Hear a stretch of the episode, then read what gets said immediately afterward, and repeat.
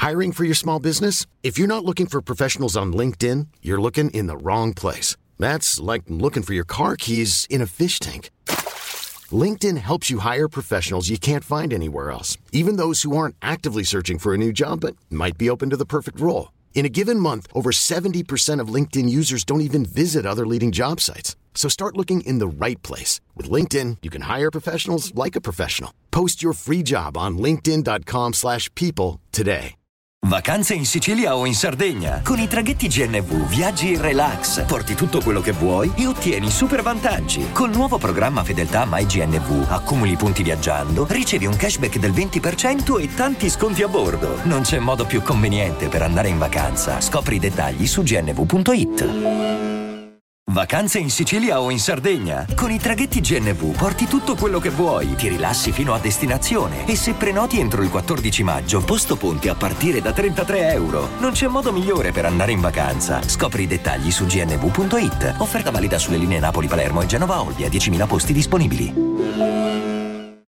In casa Bowie c'era un clima molto freddo. Non si rideva, non si scherzava. E lui non aveva alcuna intenzione di crescere lì. Era determinato fin da piccolo a fare qualunque cosa per andarsene. David era terrorizzato all'idea di poter diventare schizofrenico. La malattia mentale era il suo fantasma più temuto, al punto che alla morte del fratello Terry, suicida in un istituto psichiatrico, si chiese perché è toccata proprio a lui e non a me. E così è la storia. Loro indossavano quei vestiti, dissero quelle cose per farlo sembrare improbabile.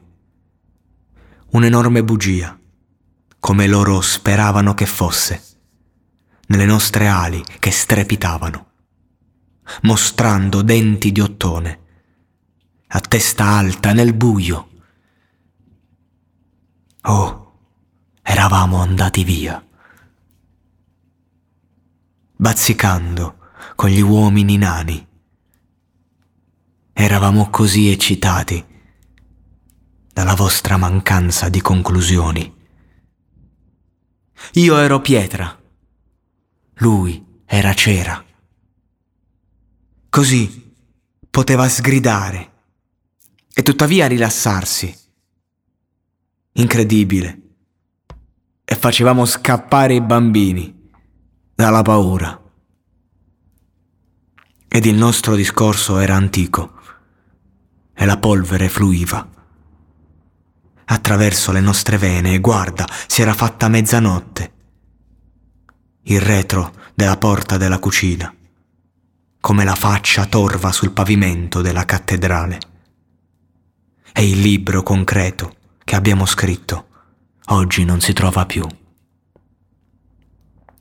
Era tempo di molestare per i ragazzi della luna, con le nostre schiene appoggiate nell'arco. Dentro il diavolo può essere qui, ma lui non ne può cantare. Ed eravamo andati via, mercanti davvero in gamba. Eravamo così eccitati. Voi pensavate che fossimo degli imbroglioni. Quando si hanno determinate esperienze familiari, il tutto si riflette chiaramente nella sfera emotiva. E se a questa combo si unisce il successo, allora la conseguenza più papabile diventa l'uso sfrenato di cocaina. Dopo il periodo del sottile duca bianco, Bowie era sfinito. Non riusciva neanche a ricordare le sessioni in studio a Los Angeles per l'album precedente. Tutto era diventato esasperato. L'abuso della sostanza, soprattutto. Più in là dirà di se stesso, ero completamente pazzo. In verità è stato il periodo più buio della mia vita. Si ritirò a Berlino con il cantante Iggy Pop e la sua segretaria Corinne detta Connie, dove avrebbe potuto rinunciare per qualche tempo al suo status da pop star. Per molti anni Berlino fu per me una sorta di rifugio e santuario. è stata una delle poche città in cui ho potuto muovermi in un virtuale anonimato. Stavo andando in rovina. Nel 1976 produsse The Idiot dello stesso Iggy e il disco è considerato il primo lavoro non ufficiale del periodo berlinese di Bowie. Ai problemi di droga e alcol si unirono i problemi coniugali. Berlino era la capitale dell'eroina una sostanza che a David non interessava, ma che rilasciava nella società un clima di dolore. O forse era la diretta conseguenza, che poi diventa causa. Quella a lui interessava molto. Sto parlando del dolore. Perché comunque lo rispecchiava. Low, il primo disco, della cosiddetta trilogia berlinese, è un disco carico di sofferenza. E già il titolo è abbastanza emblematico, difatti vuol dire depresso.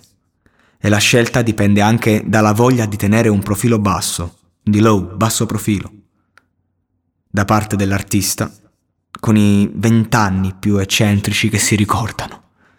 Un ventenne così proprio. Il minimalismo di artisti tedeschi come Brian Eno influenzarono David Bowie anche nella scrittura, in quanto le parole non erano così necessarie. Ma a fatti concreti io sostengo che necessariamente eh, Bowie stava iniziando a capire il concetto di poesia fino in fondo. Uno stile che puoi conoscere solo quando non ci si accontenta del talento e si scava a fondo nelle proprie turbe più intime e viscerali.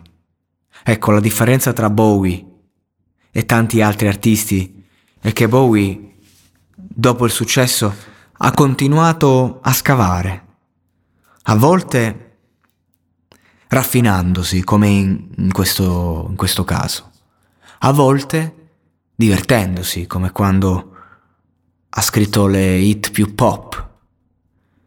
Però, senza dubbio, lui non faceva arte né per soldi né per eh, pura esigenza.